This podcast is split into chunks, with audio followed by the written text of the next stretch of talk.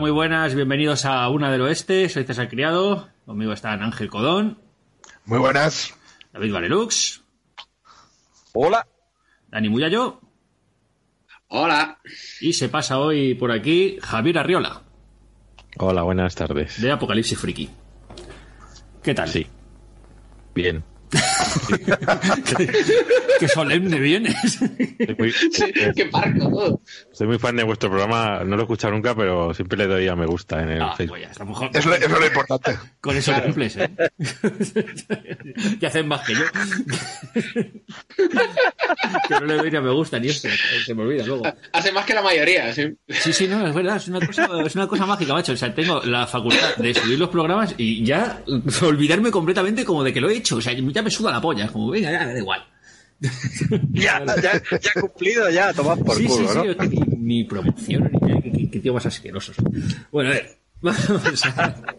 Hoy traemos una comedia, extrañamente, que es Sillas de Montar Calientes, de 1974, de Mel Brooks, que bueno, pues por temática encajaba, y yo, ya, cuando estuvimos comentando de hablar de ella, estuve diciendo que yo la había visto hace poco y me había envejecido bastante bien. ¿A vosotros qué os ha parecido? A mí bastante bien en ese sentido. De hecho, ¿de qué año has dicho que es esto? ¿Del 74? Sí. Hostia, pues parece más... tiene dejes ya casi ochenteros en algunas cosas. Yo creo que todo este rollo un poco spoof es a lo mejor lo que me lleva a mí un poco más al rollo ochentas, y me parece que la peli cuanto más loca se pone, sobre todo hacia la recta final, más me mola. Sí. O sea, porque al principio es como va metiendo más ese goteo, ¿no? De ese rollo así de romper la cuarta pared, de chistes de romper la época y eso, pero yo creo que cuanto más ya se la suda todo, más mola. O sea, la traca final me parece que levanta mucho la peli. Sí, la traca final es la hostia, la verdad. Sí. A mí se me ha hecho un poquito densa, ¿qué quieres que te diga? ¿Sí? Sí, se me ha hecho un poquito cuesta arriba. Yo, de hecho, pensaba que yo no la había visto y cuando empecé a verla digo, ¿cómo que no la he visto? Digo, joder, claro que sí. Y, joder, no sé, ha habido ahí algún tramo que he dicho, joder, es lentita, un pelín lenta. Pero yo creo que eso es una cosa que tenía Mel Brooks en general. O sea, su trabajo... es lo que comentamos un poco antes, ¿no? Que él mola más que sus películas en general. Aunque hay pelis suyas que me gustan mucho, pero es cierto que tiene ese problemilla. De todas maneras, a mí sí me gusta, a mí sí me gusta mucho Sillas de Montar Calientes. Sí que es cierto que se le notan un poco los 40 años que han pasado, ¿no? Pero no ha envejecido tanto como películas muy, muy posteriores. O sea, para mi gusto... No llega a ser una spoof, creo, porque es más una parodia, tiene esa parte de sátira, pero sí que tiene su trama, aunque es una trama muy arquetípica del oeste, eso es verdad.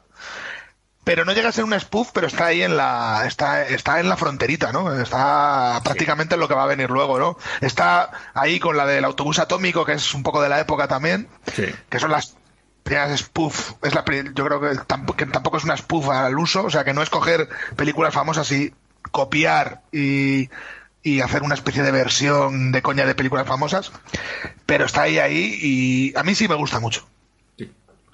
A mí, yo la recuerdo de pequeño y me encantaba. Hijo de la vuelta a ver y la verdad es que no, es lo que dices tú, César, que no me ha envejecido. No, ¿verdad? Y no se me ha hecho larga ni nada, o sea, me parece que tiene la duración perfecta. Eso sí, yo creo que me he vuelto un viejo racional, ¿cómo se dice? Conservador o lo que sea.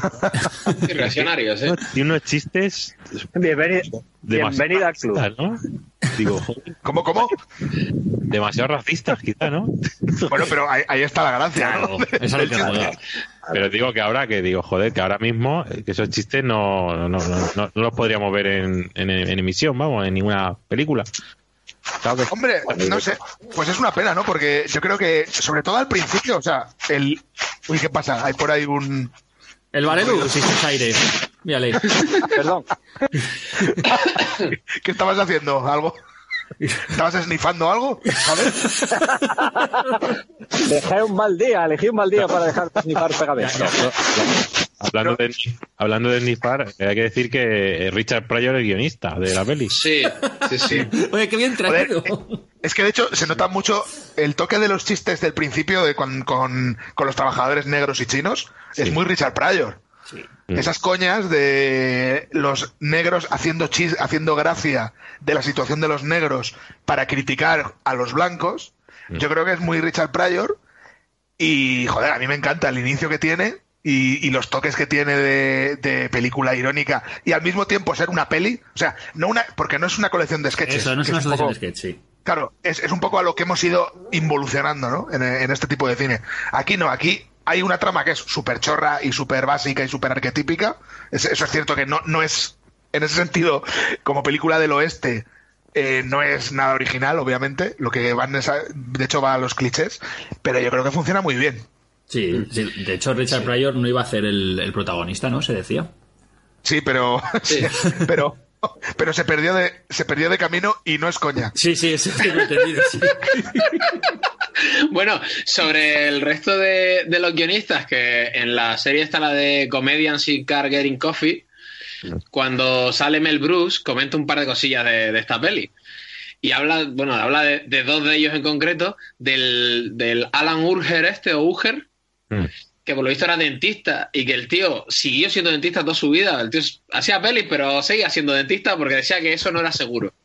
Que prefería tener las cosas bien amarradas. Muy, muy judío eso, ¿no? Sí, sí, sí. Sí. Y el otro del que comentó algo es el de Norman Steinberg, que por lo visto colaboró en el guión de esta peli porque le debía el favor de que quería ser guionista y tal, y que Mel Brooks lo metió a hacer capítulo de Superagente 86. Como le debía el favor, pues Steinberg colabora en la peli. Y es yo se lo vi también y comentaban que no sé cuál de ellos decía el chiste este del final cuando le pega un cowboy a un bailarín y se meten se meten de una escalera y salen por otra y dice, he aparcado aquí al lado de la cantina, salen ahí abrazados ahí. Uno de ellos. Es que es lo que habéis dicho, que ya es el desparrame y yo creo que es... el fin de fiesta, ¿no? De fiesta con Don de Luis también por ahí. Sí. Don de Luis, más delgado de lo habitual. Sí, sí, extrañamente delgado. Bueno, vamos a... Oye, por cierto, no sé si habéis visto a Mel Brooks, aparte del programa de Seinfeld, pero últimamente, el año pasado estuvo yendo bastante porque fue cuando se cumplían no sé cuántos años de lo de los productores y habían hecho una versión. Creo que el año pasado se cumplían 50 años, ¿era? Pues fácil, me parece que eran 50 años ya, que me parecía una exageración, pero bueno. Creo que eran los... No puede ser, no me cuadra. Yo creo que sí. ¿Sí? Yo creo que... A ver, es la primera, esta es del 74... Yo creo que era... Creo recordar que eran los 50 años de los productores. Puede ser, pero... puede ser. Del 67... Como lo digo de memoria... Puede ser, ¿eh? Sí, los productores del 67. Sí, sí, claro, sí, sí. Vale. Entonces encaja, pues. Estuvo yendo de gira por todos los late night americanos... Joder, ¿cómo te estás poniendo, Varelux? ¡Hasta arriba! ¡Amor hermoso! ¡Qué manera de snifar! Estuvo yendo por todos los late nights y el tío está... O sea, se morirá cuando le dé un chungo, porque es de esta gente que va a llegar, se va a morir el día que se ponga malo. Porque, claro, tiene 91 años. Pero el tío está... Pero saltaba por el sofá, bailaba, claqué... O sea, está nuevo. O sea, tú lo ves... Hostia. Es espectacular. O sea, físicamente lo ves que tiene 91 años, pero no como... joder, es que parece que tiene 70. Sí, y hay gente que tiene 70 que está peor. No como el rey emérito, ¿no? Que le ves que está hecho una puta mierda y a este le ves que dice, mira, está estupendo. Es espectacular. Creo que fue en el programa de Jimmy Fallon. Empezó a bailar y a cantar, rollo vodevil, en plan, oye, pues te acuerdas de algo así que hayas hecho. Sí, sí, y empezó a bailar y la gente flipaba, ¿eh? Pero, vamos, algo espectacular. Judío, que es judío, que los judíos... Se mantienen bien, ¿no? Como los japoneses. No, los judíos no se mueren por no pagar el entierro. Ese chiste podría salir también en la peli. Sí. Si podéis verlo, buscadlo en YouTube, porque es espectacular verlo, ¿eh? No sé si lo miraré, claro, tengo curiosidad yo de este hombre dar saltos ahí como un mandril.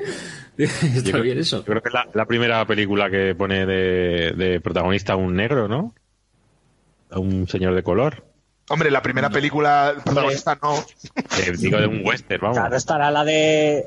Ah, western igual sí, pero porque está la de adivina quién viene a cenar y esas cosas, ¿no? Sí, me refiero a un western, claro. Hombre, y tenemos el Sargento Negro, la de Ford, bueno. Que es del 60, sí.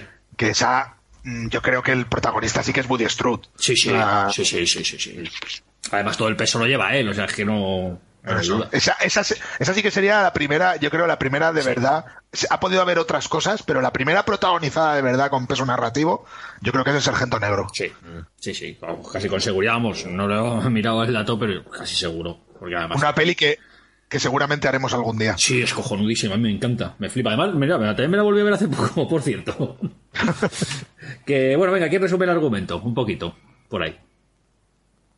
El esnifador, el... no sé. Ahí me haría gracia que le hiciera el esnifador. Sí. El esnifador, pues el esnifador lo hace siempre, joder. Pues el esnifador la hice yo, cabrón. Es verdad. Venga, dale, tú, esnifador. Pues, venga, pues nada, básicamente pues, lo que decimos, es muy arquetípico el argumento de... además parecido al argumento de hasta que llegó a su hora, es decir, un tren que va a llegar hacia una ciudad y hay intereses económicos...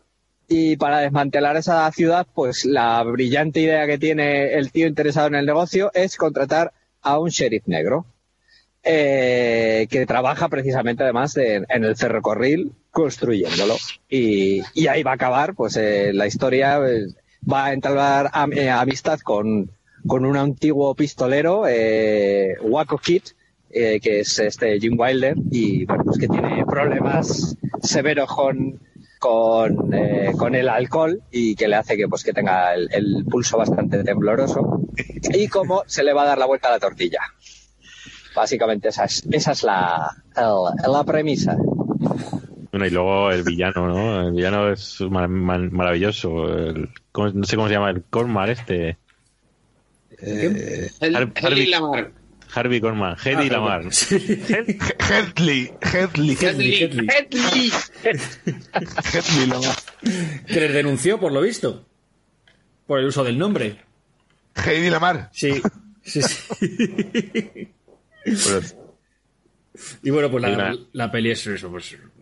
Luego, a través de ese mínimo argumento, pues una sucesión de gags. Algunos más acertados que otros. Es lo que comentabais antes que iba a decir...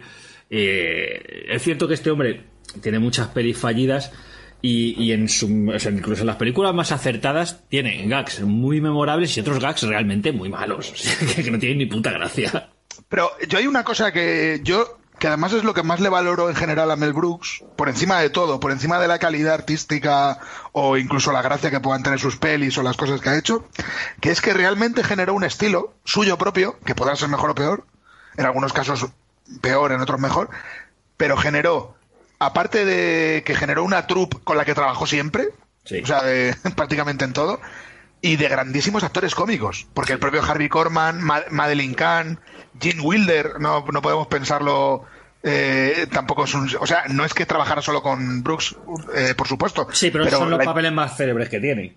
Claro, la importancia que tiene con él, o sea... El concepto de parodia, no abandonarlo todos los años que ha estado. Yo creo que eso tiene un valor que... Yo creo que sí que está reconocido.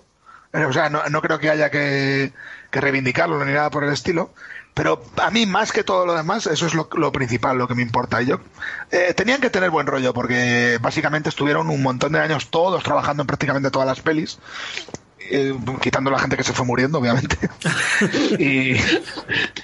Y eso es a mí lo que más me gusta cuando lo veo, ¿no? Porque estoy viendo un rollito americano de lo que podía ser el concepto menos trascendente y menos intelectual del tipo Monty Python y estas cosas, ¿no? Como, joder, ¿cómo se llamaba el americano? El de Golfos de Roma.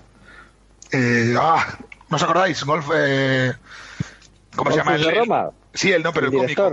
El cómico. No. Cero Mostel. Mostel. Sí. No me salía. Que era como... Es un poco el mismo rollo que tiene Buster Keaton, ¿no? El rollo este bodevilesco. Yo creo que nos muestra un Estados Unidos que ya no existe y Mel Brooks se empeñó en mantenerlo hasta bien entrados los 90. ¿Sabes? Eso me mola. Sí. Porque es como voy a mantener los 70 hasta los 90.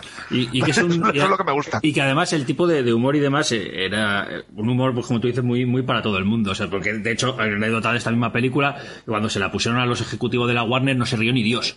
Luego le hizo un pase a los currelas de la Warner y se partían el culo, ¿sabes? O sea que, claro, o sea que porque es un humor, pues eso, muy, muy para el pueblo, ya no sé, pues es un humor muy tontorón. O sea, que de hecho, la mítica escena de los pedos, que a Garci le parece la obra maestra de la comedia.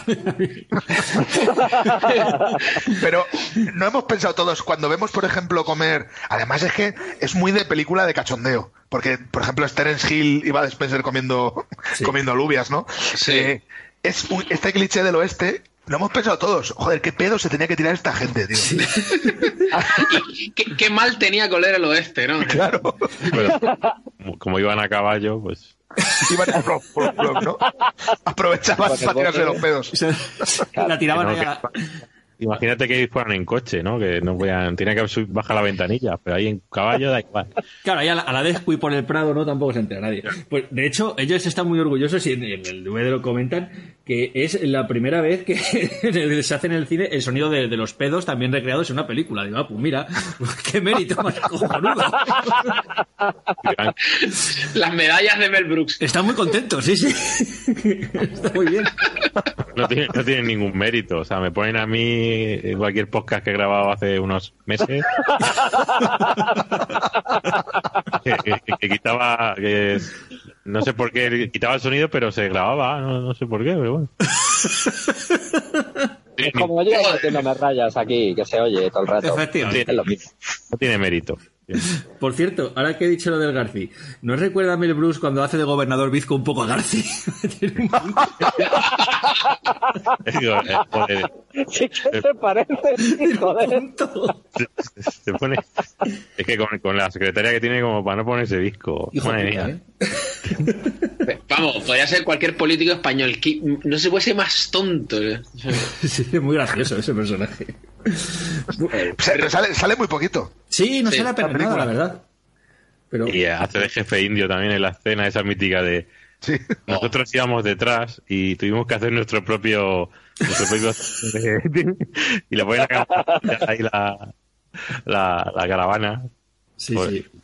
Ahí cuando sale. Qué gracia hacía eso de poner las cosas a cámara rápida. ¿Quién no ha hecho eso con un vídeo, no? Lo de darle al fast forward, el palante, ¿no? Y que se movieran todos así deprisa. Mi abuela se descojonaba. Claro. El fiu fiu. El fiu fiu para limpiar los cristales. Acuérdate cómo le gustaba a San Pekín, para cómo se reía ahí cuando ponía esas imágenes. Hombre, claro. Ya lo estuvimos comentando. Claro, efectivamente. Además, yo me lo imagino ahí a Pekín Paz como Homer en el capítulo ese que ayuda a Mel Gibson. A ver, dice, no, mira, cámara rápida. Le falta el perro, ¿no? Con mirada de que está sospechando algo. Qué bueno, qué buenas. Di, Dani. No, que qué bueno es esa escena al final cuando dice, pero jefe, los matamos. Y dice, no, sí es negro, hombre, sí son negros. Ya en playa. Pero...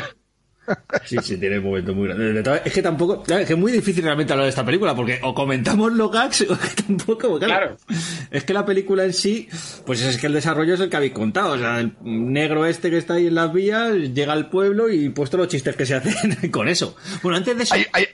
A mí hay una cosa que sí que me gusta... que yo creo que para la gente que no la haya visto y que esté escuchando el programa y que la vaya a ver o que no sepa si verla o no verla, es una peli del oeste. O sea, no es simplemente un setting. No, la peli es del oeste pura. Y además no se ve barata. Decís vosotros que parece de los 80, sin embargo, todo el setting que tiene es casi de los 60. Sí. Es de oeste clásico. Joder, ya solo el comienzo con el Panavisión, Technicolor, tal. O sea, que claro, joder. Toda la película. Sobre todo está hecho muy guay. Los títulos de crédito también, las fuentes que usan. Las canciones son muy de finales de los 50. O sea, pero los planos generales incluso que hay.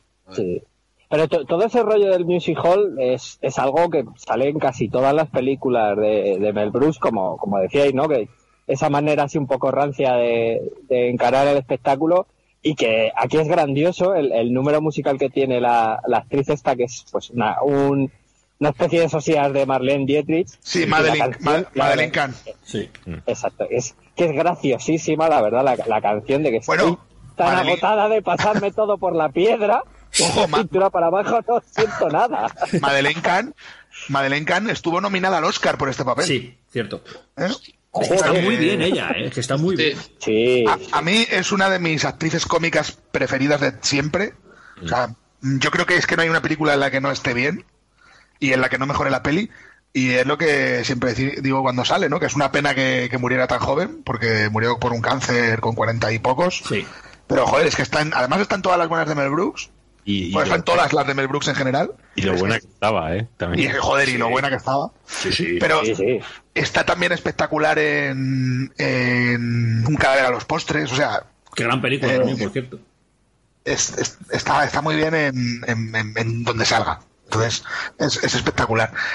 Y lo bien que están Gene Wilder y Cleavon Little. Sí. O sea, tienen una química de la hostia. Sí, es que parece que es eso. Parece una peli del oeste de verdad.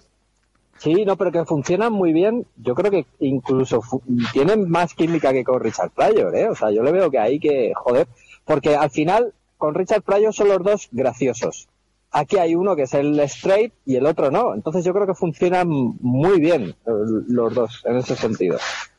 Sí, además los tíos se hicieron muy colegas y tal, y por lo visto en el rodaje iban... Se le ve que estaban a gusto, o sea, es que están bien. Y es que están muy bien los dos, la verdad es que están los dos muy, muy, muy bien.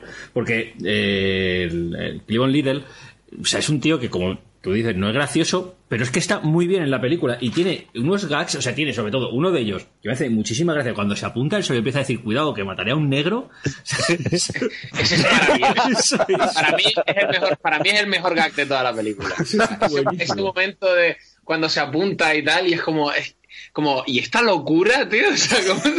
Y hace las dos voces, además. Hace las dos... Sí.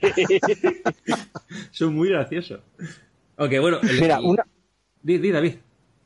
No, que iba a cambiar, así que termina tú. No, si yo también iba a cambiar, iba a decir, aunque el mejor gag de la película no lo dejaron al final, y es una pena, porque precisamente era el gag de Madeline Kahn cuando se acuesta con el protagonista, que se apagan las luces. Señora, siento desilusionarle, pero me está usted chupando el brazo. Eso me parece lo mejor. No, pero es en el doblaje. Sí, en la versión original no dicen eso ni de coña. Pero es maravilloso, tío. ¿Qué decía en la versión original? Que no me acuerdo. Sí, algo así, dice. De hecho, es lo que dice, ¿dónde estás? O algo así, empieza a decirle, no te veo. Qué pedazo de chiste. Por cierto, he dicho Un cadáver a los postres y es Cluedo la que sale, Madeline Kahn, que se me ha ido la olla. Pero es que es fácil confundirlas. Sí, sí, no, pero a mí me gustan mucho las dos, me parecen dos películas cojonudas. Pon aquí que murió en el 57. ¿Quién? O sea, con 57 años. Ah. Ah, bueno, pues bueno, también sigue siendo joven. Sí. A mí me jode mucho porque no pudiera hacer más, porque es que joder, es que no hay una película en la que la veas que esté mal. Sí, sí que es verdad. Sí que es verdad. También puso la voz en Bichos, en la película de Pixar, a un personaje. Sí, murió en el 90 y algo, ¿no? 98, por ahí. Y 99. Bueno, 99. Una gran actriz. O sea, la verdad es que, no sé, siempre hacía muy... La de Jovencito Frankenstein también está enorme. Sí, no, es que la ve... Está espectacular. Es que en la peli que tú la pongas, es una actriz de comedia de las mejores que ha habido, pero sin ningún tipo de duda, de las mejores. A mí me hace mucha gracia el villano, Harvey Korman. Yo creo que... Sí.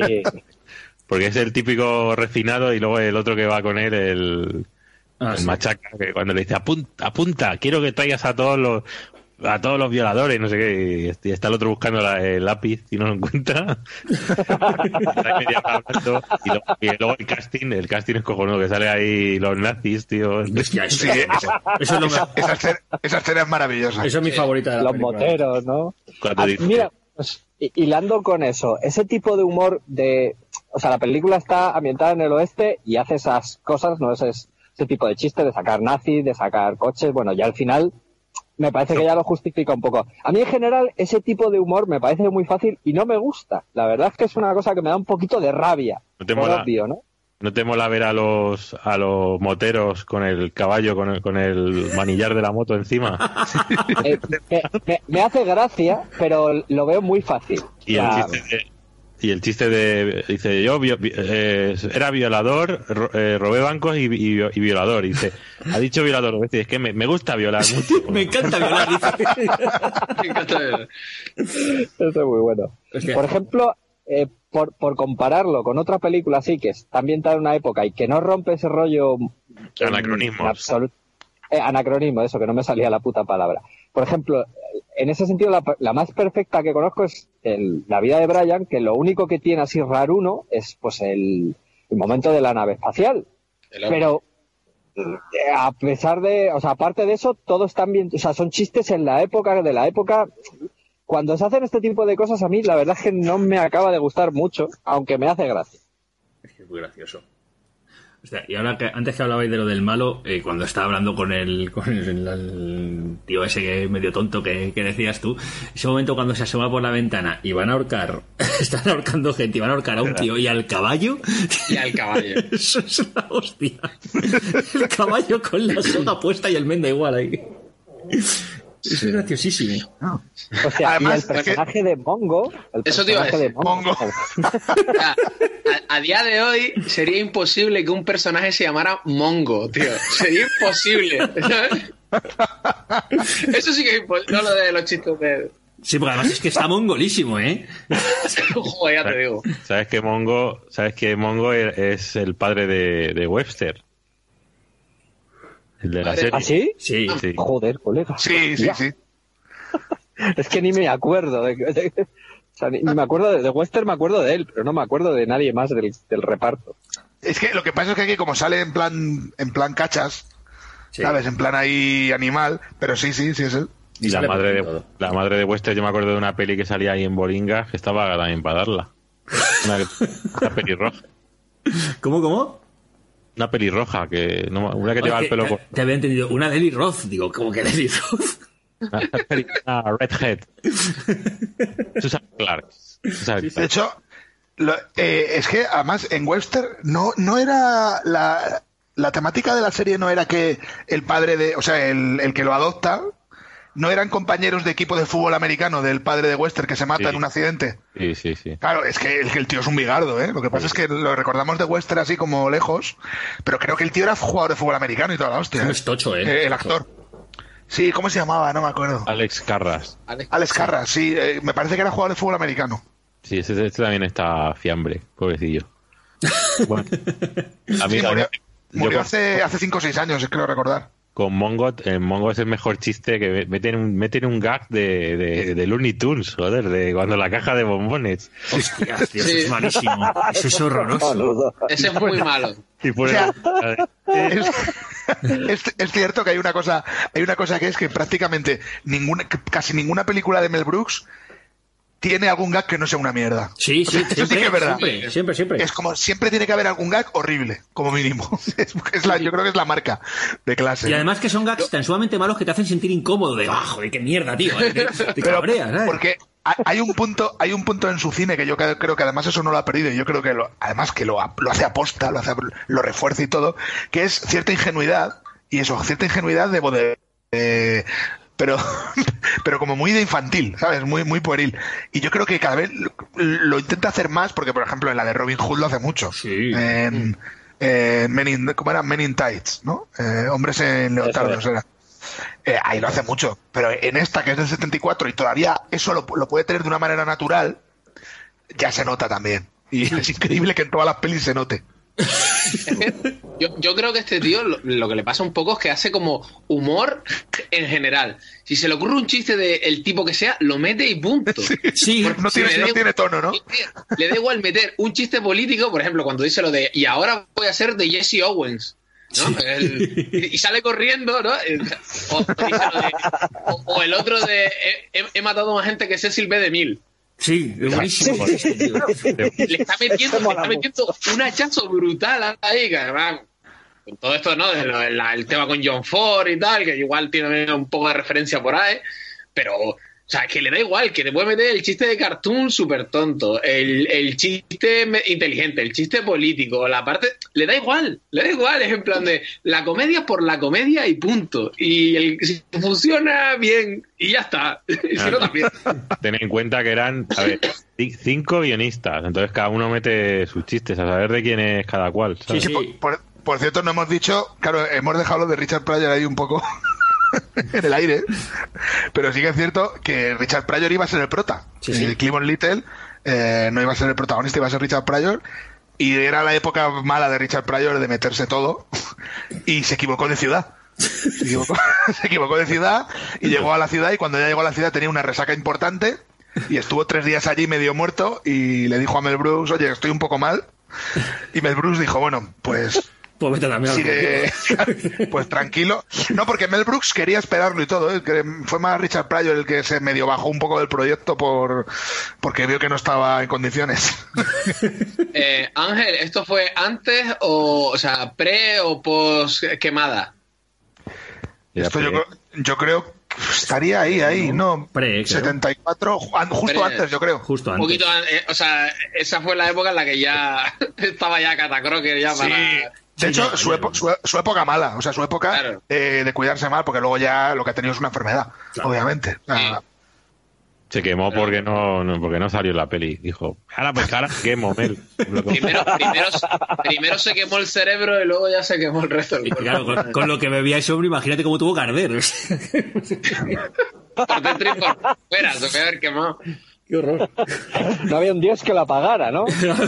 De hecho, era blanco antes de que le pasara eso, ¿no? Hubiera sido interesante ver qué tono de peli hubieran hecho Gene Wilder, Richard Pryor en este tipo de película, porque Cleavon Little le da un toque eso, muy de vodevil, muy de Sammy Davis Jr., ¿no? Sí. Ese toque de actor casi bailarín. Sí. Justo. Yo creo que por eso casi me mola más, porque si no... ya hemos visto cómo funcionan los otros dos en muchas pelis, y mola mucho, o unas más que otras, pero esta yo creo que mola por eso, porque el contraste con Gene Wilder es diferente. Si no, hubiera sido pues otra más. Hubiera sido más ácida seguramente, más cabrona, pero perdería el toquecito este que tiene de viejo Hollywood, ¿no? Eso, que tiene esta peli. Sí, porque además... De hecho, el camello ese es, no sé si es con Basi o Duke Ellington. Con Basi, ¿no? Es que fíjate, ese puto chiste, tío, qué bueno, en mitad ahí del descampado, que está ahí con su orquesta, ¿eh? ¿Qué pasa, tío? Es buenísimo, tío. Además lo pone y todo, pone orquesta de Count Basie. Sí. O sea, no le cambian el nombre ni nada. Ese lo repitió ya, en Máxima Ansiedad hay uno parecido también. Sí.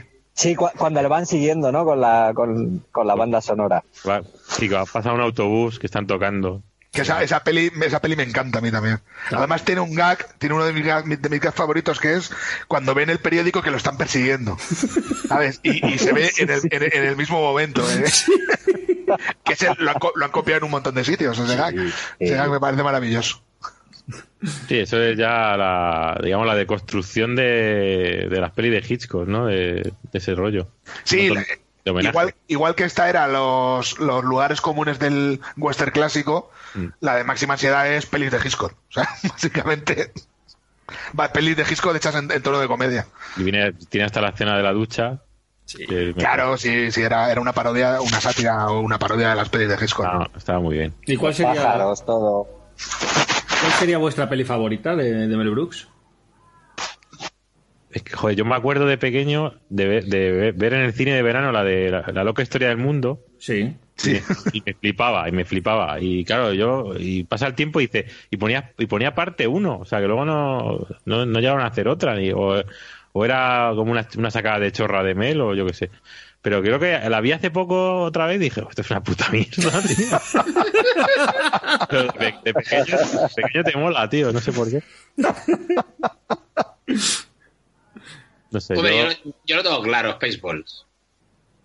Hostia, yo el jovencito Frankenstein, aunque Los productores me gusta mucho. Como película, Los productores está muy bien. Los productores es mejor. Sí. Yo el jovencito Frankenstein creo que también. Y luego me gusta mucho Máxima Ansiedad también, y esta, y Sillas de Montar Calientes. Pero hay una que está muy bien, la de Silent Movie, que aquí se llamó La Última Locura, sí, creo recordar. Esa está muy bien también. Sí. Esa está muy bien. Es cojonuda. Y además que este tío, a donde le ves, fue productor del Hombre Elefante. Sí, además un rollo muy personal, además. Sí, de hecho, ha producido más cosas, ha producido más pelis así serias.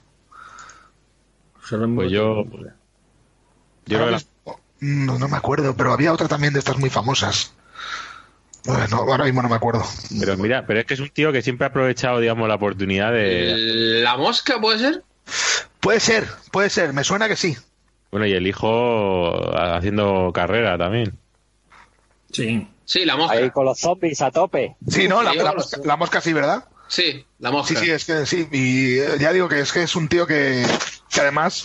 las producciones que ha hecho las ha producido porque el tío cree en los proyectos, no por meter dinero a ver si sabe si suena la flauta, sino porque realmente confiaba en los proyectos. O sea, que es curioso.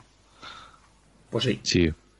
Que bueno, luego también le produjo la peli de Mel Brooks dirigida por Gene Wilder, la del hermano más joven de Sherlock Holmes, o sea, el hermano más listo de Sherlock Holmes, que es una peli fallida, pero que a mí me hace mucha gracia. No está mal, esa es simpática. A mí me gusta, es cierto que no está tan acabada como otras, pero ahí te das cuenta que Mel Brooks, igual, o sea, lo que decíamos, hacía cosas chulas y cosas no tan chulas, pero aún así sabía hacerlo mejor que Gene Wilder cuando se mete a dirigir. Sí. que no era tan fácil. A mí me mola, ¿eh? A nivel de dirección, el tío tiene bastante talento. No solo por ejemplo, el jovencito Frankenstein es muy buen ejemplo de ejercicio de estilo. Es que el mimo, la recreación de todos esos decorados, el estilo cinematográfico que recrea también las pelis, eso no es casual.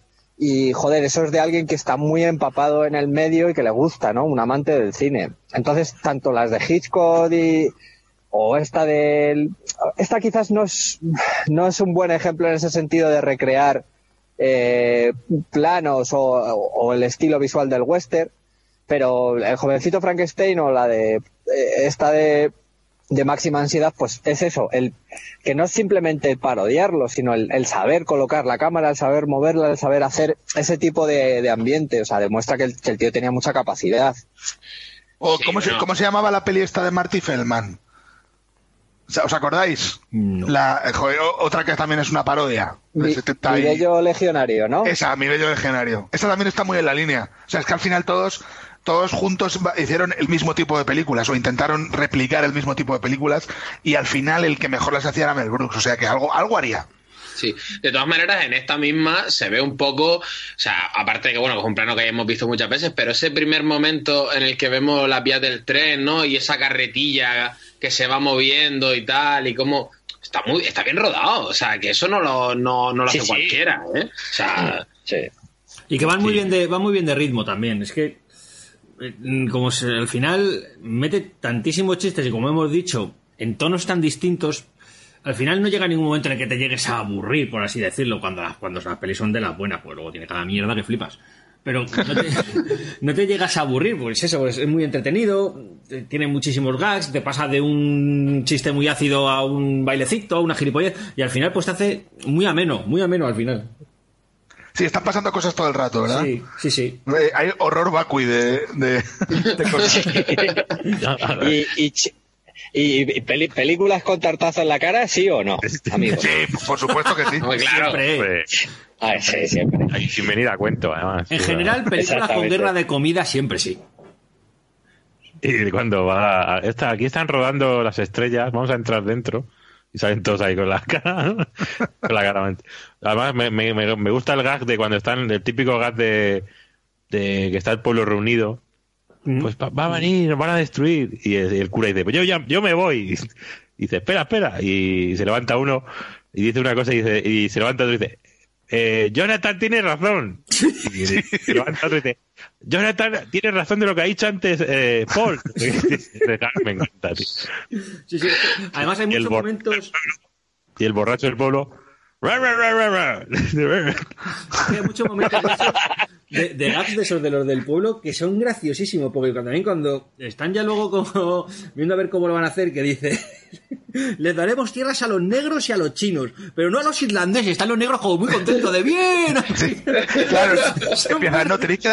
Tenéis que darle tierras a los negros y están todos, no, nos vamos, no sé qué. Bueno, venga, sí, tal. Vale, pero a los irlandeses no. Y los negros y los chinos, no, a los irlandeses no. Sí, y todos contentos ahí. y la vieja cuando se cruza con él, ojalá te muera, no sé qué. Hostia, hay un gag con la vieja. Cuando entran los malos en el pueblo y la cogen y se ponen a hostiar a la vieja... Darle puñetazos a la dice la vieja, jamás había visto tanta crueldad. La vieja tiene momentos cuando va a verle y le lleva algo que ha hecho, una comida o algo. Dice, pero no le diga a los demás del pueblo que he venido. Ya sabes, por las apariencias. Sí. Bueno, y es que... Sí, Gene Wilder, que está enorme también y impertérrita y muy serio el tío. Es que lo bueno es que hace el papel como si fuera de verdad un pistolero. Sí. Es que de hecho estas películas, sobre todo esta y la de Jovencito Frankenstein, o sea, funcionan tan bien porque aparte de los gags y tal, luego están hechas, pues eso, en serio, como si fuese una película normal y corriente. Y los actores están, pues, bien. O sea, el Gene Wilder está completamente serio y el típico personaje torturado y tal. Que luego, pues, te suelta sus gilipolleces y bueno.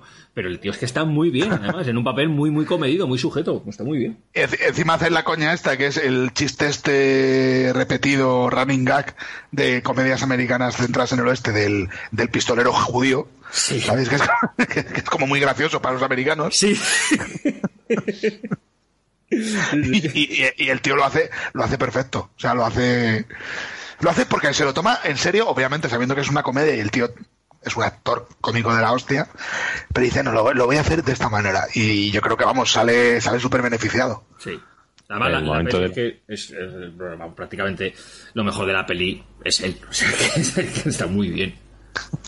Y cuando dispara a 6 o 7 tíos, ¿no? Y con los brazos cruzados. Bueno, de hecho, él está muy bien en la peli esta, en la de Frisco Kid, la de Harrison Ford. Sí. Que hace del pistolero judío también. Sí. Que es otra comedia. Es más olvidada que esta, o más escondida. Sí. Pero está muy, muy bien también. ¿Cómo se llamó? El rabino y el pistolero o algo así. Algo así era. Estaba bien esa película. Joder, pues mira, no me acordaba yo de esa. Y la vi hace un montón de años. Estaba muy bien. Sí, yo me acuerdo, además, la vi en su momento porque salía Harrison Ford y cuando veo a Gene Wilder digo, hostias, pero esta película... Está aquí el Rizos este. Claro. Bueno, pues si queréis comentamos un poquito lo del final, ya cómo se desata la locura y el caos. Yo creo que eso hay que comentarlo, ¿no? Joder, otro más chiste de maricas. Es que eso pasa con la corrección política, por Dios. Sí, además le dice, eres un vulgar canalla y tú un miserable marica. Miserable marica. Sí, sí. Y ahí hay un momento ya cuando decíamos de todo el follón ese que se monta, que hay uno haciendo de Hitler, como saludando con las dos manos a cámara rápida. Dice, cuando le dice, está en el comedor y dice, hoy acabo ya, hoy es mi último día, hoy es la cena del búnker. La cena del búnker. Hostia, todo el final, toda esa locura, ya ves que están en un plató, que empiezan a salir, a entrar de sitios, con los espectadores mirando, es súper loco. O sea, ese momento cuando la ves por primera vez te quedas, pero gilipollas, decir, ¿y esta puta mierda ahora qué coño viene? Claro, tío, es que no estás acostumbrado también al todo el rollo del metalenguaje, ¿no? Cuando acaba la peli dice, ¿qué hacemos ahora? Y dice, vamos a ver el final de la peli, y se meten al cine. Para mí eso es lo que yo creo que justifica lo que digo, que a mí en general no me gusta mucho el rollo de hacer humor solo a base de anacronismos, pero justo con esa escena final en la que todo se vuelve absolutamente loco, ya se rompe totalmente la cuarta pared con todo esto que estáis diciendo, me parece que hace válido los chistes anteriores. Sí. Sí, pero porque además, a ver, si es que tampoco le vas a dar más importancia, o sea, es que... viendo el tono que lleva la peli, pues sea que más te da. Ya después de ver el chiste ese de los Looney Tunes, pues ya dice, ya está, ya. Después de eso ya no tengo que querer cualquier cosa. Pero sí, la verdad que en el final es que es la hostia. Y cuando Madeline Kahn, que la contratan para acostarse con él y que se enamore de ella. Sí. Seducirlo. Sí. Y luego es al revés, Y acaba ahí seducida y la escena del desayuno me parece... Toma una Slichter Industrie y dice, no, 15 es mi límite, ya no quiero más. La salchicha esa que te come ahí, enorme. Bueno. Por cierto, no sé si lo sabéis, pero en principio el pistolero iba a ser John Wayne. Bueno, Mel Brooks quería que fuera John Wayne. Sí. Quería que fuera John Wayne. Y se le ofreció el papel. Lo que pasa es que John Wayne dijo que no se veía en ese tipo de película. Ya. Se lo dijo educadamente. Algo raro en él. Sí, no, además, por lo visto, vamos, Mel Brooks dice que fue súper correcto y súper simpático con él y que le dijo que la película, que no le parecía mal la historia, que le parecía bien, además es un western clásico, pero que él no se veía. Sí, decía que no se veía, que era demasiado sucio y tal, pero que él iba a ser el primero en ir a verla. No, sí, o sea, el tío por lo visto fue bastante simpático, pero le dijo que no. No te peines. Bueno, igual que cuando le dijo Mel Brooks que tenía que enseñarle las piernas a Madeline Kahn, le dijo Madeline Kahn que no, que ella no hacía esas cosas en los castings. Y al final se la dejó y le dijo, se miran pero no se tocan. Sí, le dijo la frase esa, la de no touching, ¿no? Sí. Sin tocar. Claro, Mel Brooks lo que le dijo es que necesitaba una Marlene Dietrich, o sea, una tía que tuviera la fuerza esa de que con las piernas te puede partir el cuello, básicamente. Sí.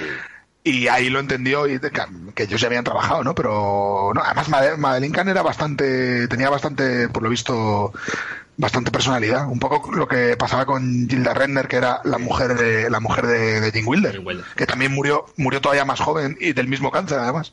Sí, verdad. Era muy de no, por ahí no paso. Mucho antes de que llegara el movimiento este de ahora, ¿no? El Me Too y estas cosas. Sí. Porque Weinstein insistía más, es que Mel Brooks no insistía. O sea, aquellos años los casting coach esos tenían que ser durillos, ¿eh? Sí. Tenían que ser, joder. Tenían que ser complicados. Para ellas, sobre todo para ellas y para ellos también, ¿eh? Sí, no, para ellos tampoco iba mal, ¿eh? Que había mucho jibiri. Sí. Traumáticos, cuanto menos. ¿Algo más que queráis comentar? A mí hay una cosa que sí que me parece súper curioso, porque esta peli es del 74, que es una época como previa todavía a la polémica de la corrección política, todavía no existe eso, y sin embargo tuvo muchos problemas Mel Brooks con Warner, porque cuando le pasan los primeros trabajos, que eran pues los chistes que había hecho Richard Pryor, por dónde iba a ir el tono, utilizaba mucho nigger. Sí. Y era la palabra de Richard Pryor en aquel momento, era su término, él usaba mucho y tal. Y cuando Mel Brooks lleva el proyecto a Warner le dicen, a ver, esto queremos que sea una comedia familiar, sí, un poco picarona y tal, pero no queremos que se diga tanto nigger. Y por lo visto, Mel Brooks, que no tenía mucha idea de esto, utilizaba mucho nigger constantemente. O sea, estaba en el setting preparándolo y tal. Pero claro, y ya en una de estas le dicen, oye, creemos que te estás pasando usando nigger, le hacen un smiley. Joder. Claro, dice, a mí me ha dicho Richard Pryor que yo diga nigger todo lo que pueda y yo creía que esto era normal.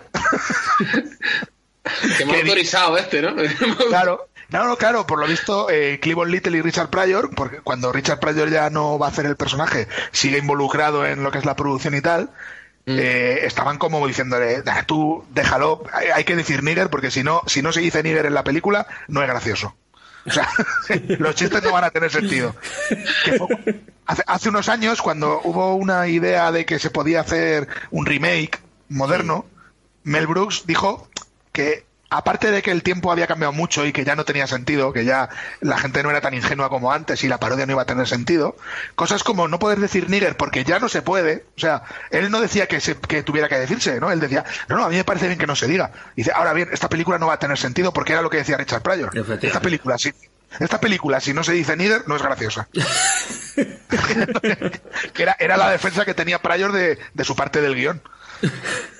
Tomás, lo que has dicho tiene mucha razón, lo de que ahora las spoof movies estas no tienen ningún sentido ya, porque la sociedad ya con tanto meme y tal, digamos que ya la parodia se ha perdido totalmente, ¿no?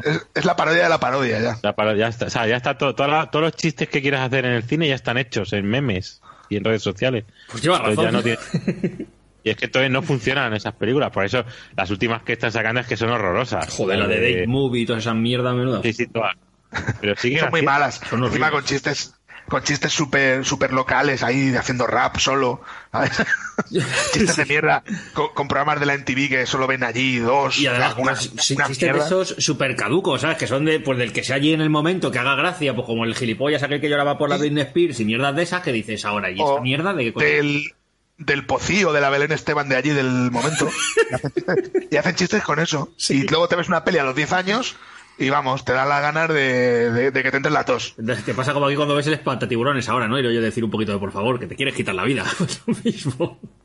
Pues, es que yo no entiendo ese movimiento siempre de... Me acuerdo una de... Creo que fue la de Lluvia de Albóndigas que metían lo de Relaxing Cup o Café con Leche. O sea, no jodas. Sí. Sí, creo que era esa. Y digo, a ver, eso ahora, ¿a qué viene eso? Si es que dentro de unos años... Sí. Pues como lo de Caranchoa en Guardianes de la Galaxia, es que son cosas tan coyunturales. Es verdad, claro. Tío, es que son cosas tan coyunturales. Y encima, que es que de aquí a 2 años no se va a acordar ni Dios, que no sé, no tiene mucho sentido. Esa es la visión de futuro del cine que tiene cierta gente, ¿sabes? Esteban, no me pispe yo de lo de Caranchoa, fíjate, cuando vi a... Joder, le llamaba Caranchoa a uno de los secuaces de Yondu. Sí. No me pispe, sobre eso, ¿os acordáis de Disney que organizó una especie de concurso de la lista que veía el Capitán América de cosas que se había perdido? Sí. Bueno. Aquello, o sea, Héroes del Silencio, tócate los cojones, venga, hombre. Se pueden haber perdido, pero de verdad, los hijos de puta. Ponía Rafa Nadal, tío. ¿Te imaginas al Capitán América? Me he perdido Rafa Nadal, 15. Hostia, no he llegado a tiempo al Roland Garros, me cago en Dios. Me he quedado ahí. Es que eso sí, genera mucho ruido mediático y tal, y salen las noticias y es lo que quieren, promoción gratis, claro. Pero luego ves la peli y menos mal que nos quedan los Blu-rays, que ahí viene el original. Y, bueno. Pero es que encima el original funciona perfectamente. Claro. Porque tiene sentido. Bueno, claro, es que perfectamente está, no, porque... mucho mejor. De hecho, ¿qué cojones tiene sentido Rafa Nadal? Claro, ¿qué es eso? Y todavía Rafa Nadal podía gustarle porque es un tío que es top en tenis, pero Héroes del Silencio. Héroes del Silencio. A mí me gustan Héroes del Silencio, pero vamos, para un americano. Es que no me jodas. No, pero es que además, fíjate tú el poco sentido que tiene eso en la película. Ya que no le pusieron Nadal, Rafael o algo así. Claro, es que hasta Rafael tendría más sentido. Una iglesia, coño.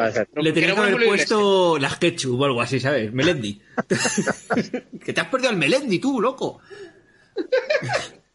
Bueno. Ahora ya no llevas rastas, te has perdido la época buena. Eso es como... Mira, es que tengo aquí la lista. Ojo a la lista, ¿eh? Ojo a la lista.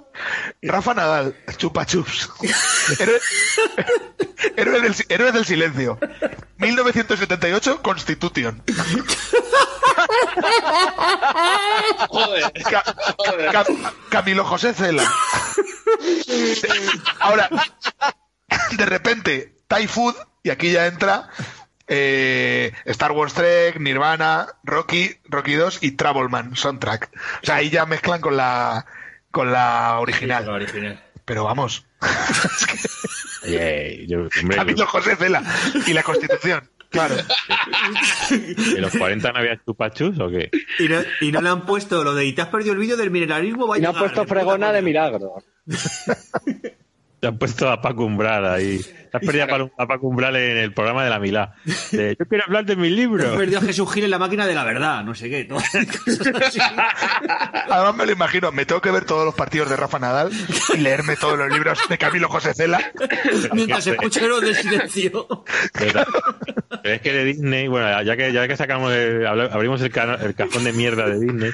Ábrelo. Acuerdo también el de cuando hicieron el Iron Man, que organizaron un concurso de planchado ahí en una plaza de Madrid. Iron Man Luego otra, cuando sacaron Guardianes de la Galaxia, bueno, todo esto es porque no nos invitan a los pases de prensa, es mi venganza. Entonces, los pases de prensa, o sea, en Guardianes de la Galaxia organizaron un concurso para que un pavo dijera, yo soy Groot, o sea... Sí, sí. Sí. Sí, sí, le tuvimos nosotros en Perolazas, además, le entrevistamos. Y luego lo dobló, ¿no? ¿Él? ¿O al final o no? Sí, sí, sí, le tuvimos nosotros en el podcast, sí, luego lo dobló él, pero vamos, es que deje de decir yo soy Groot, es que tampoco es que lo hago yo, con el rabo. ¿Ha seguido su carrera o no? Sí, pues el chaval además, el chaval había estudiado y tal, doblaje, o sea, el tío sabía, o sea, no era un vendaje. Bueno. No, el tío sabía y tal, pero... No, pero sí, estaba claro que iban a coger a un tío que hiciera doblaje. Sí, pero que era una gilipollez lo que hicieron, sí. Sí, sí, lo que me jode es que organicen un concurso para que eso se mueva en redes sociales y promoción gratis, tío. Es que tiene mucho morro. Imagínate que se lo tenían que haber puesto al Capitán América en la lista. Te perdiste el casting de Yo Soy Groot, aquí en España. Sí. Pues mira, por lo menos algo más de relación tendría. A ver, está bien que pongan Héroes del Silencio porque así puede entender la puta mierda de Verónica.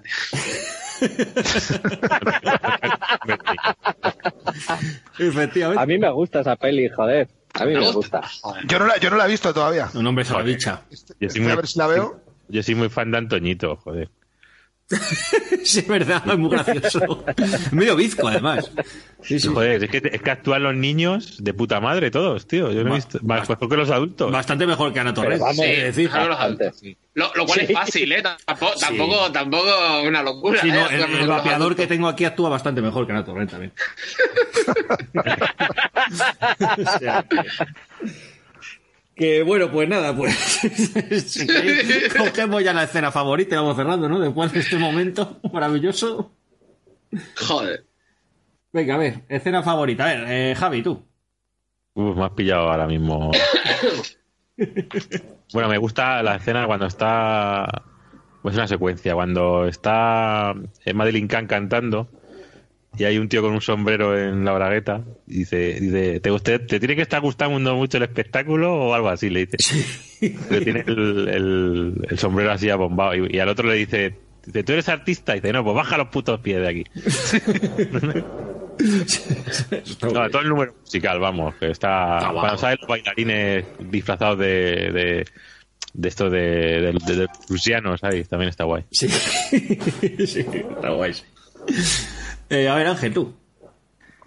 A ver, a mí me gusta mucho el fin de fiesta, me gusta mucho la de Madeline Kahn, pero me hace mucha gracia, aparte de la escena de los pedos, el principio cuando están ahí los cowboys intentando reírse de los negros trabajando en el ferrocarril, ahí con lo de, venga, cantadnos una canción, y los tíos cantando canciones súper super soul ahí, ¿sabes? Súper swing ahí, súper trabajadas, claro, y estos quieren canciones de mierda y al final les cantan ellos a los negros. Sí, sí, pero los negros se van como un doo-wop ahí súper guapo, ¿eh? Claro, sí. Claro, al final hacen, ¿no queréis que seamos vuestros bufones? No, pues vais a ser vosotros los bufones nuestros. Me parece, ese gag me parece buenísimo, o sea, creo que es, y ahí, vamos, yo veo clarísimo ese gag tiene que ser de Mel Brooks con Richard Pryor trabajando ellos dos, porque tiene lo de los dos, además. Sí. Tiene el humor de los dos. Sí, verdad, sí. Sí, sí. Esa, yo creo que es mi escena favorita. Sí, sí, eso es muy gracioso. Está muy bien. A ver, Varelux. Pues a mí me gusta cuando se empiezan a contar el uno al otro las historias, que empieza a contarle primero la historia Gene Wilder, ¿no? Ahí pues lo de Waco Kid, lo del niño, tal, no sé qué, súper dramático, que cuando termina pega ahí 20 un lingotazo que se mete en media botella. Sí. Y luego dice, bueno, pues venga, cuéntame tú tu historia, ¿no? Y según termina la historia está dormido el otro hijo de puta.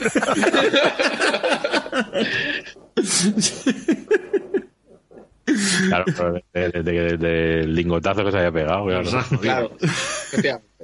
Pero la escena esa de la mano está genial. Sí. Pero si tienes el pulso, mira, como una roca, y dices, no, yo es que disparo con la otra. Está ahí. Eso es muy Mel Brooks. Eso es... Sí, el típico chiste visual de esto muy grande. Joder, y el chiste ese de cuando dispara, les quita todas las pistolas, vuelve la cámara y está soplándose la mano así. Sí. Como que ya guarda la pistola y todo. Sí. Eso está cojonudo ese también. Sí, sí. A ver, Muyallo. Yo, evidentemente, con la de la escena esta que se apunta a sí mismo para salvarse del linchamiento popular, de nada más llegar. Me parece que el surrealismo, vamos, absoluto y, vamos, o sea, como escena surrealista, o me parece de lo mejor, pero de lo mejor no de esta película, sino de las mejores que he visto en mi vida. O sea, me encanta ese delirio absoluto de voy a matar a un negro, de apuntarse a sí mismo, de tal. Me parece brutal, brutal. Sí, no, mejor de la película. Es que me quedaría con esa también, pero bueno, por quedarme con otra me voy a quedar con el caballo con la soga puesta. Me parece mucho. No sé. Bueno, pues nada, chicos, pues si queréis nos vamos despidiendo ya por aquí. Yo creo que ya va bien, ¿no? La cosa. Muy bien. Sí. Perfecto. Bueno, Javi, pues muchas gracias por pasarte, tío. Espero que te lo hayas pasado bien. Me he divertido un montón. Pues ya sabes, cuando quieras, aquí estamos. Para lo que ustedes necesiten. Hecho. Y escuchad una del oeste que os va a flipar, amigos. O sea, promoción en el propio programa. Eso, tío, si han llegado hasta aquí, creo que ya lo han oído. Claro, es para convencer a la gente que esté todavía ahí. La gente que haya entrado en el podcast, se haya escuchado todo el programa. Y después hay en plan, no sé si acabarlo. No sé si me convence en estos últimos 30 segundos. Bueno, pues darle like y subscribe. Bueno, y a los demás, pues nada, nos escuchamos muy prontito el mes que viene. Y nada, pues muchas gracias por llegar hasta aquí. Y hasta pronto. Adiós. Adiós. Adiós. Despídese. Chao.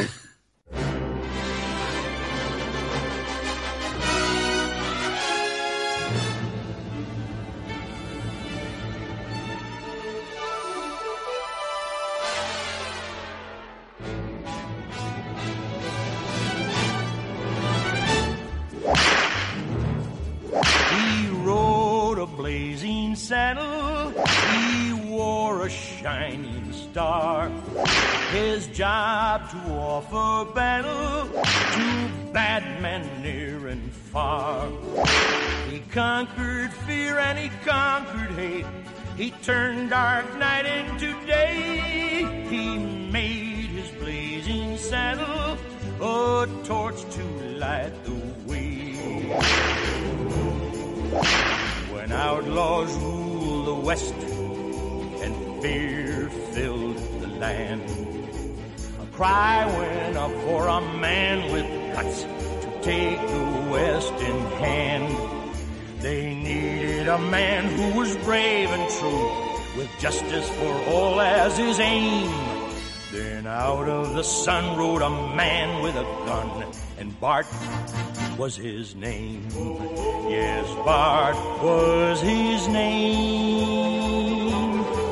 He rode a blazing saddle, he wore a shining star.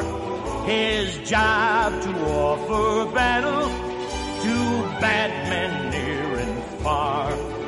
He conquered fear and he conquered hate.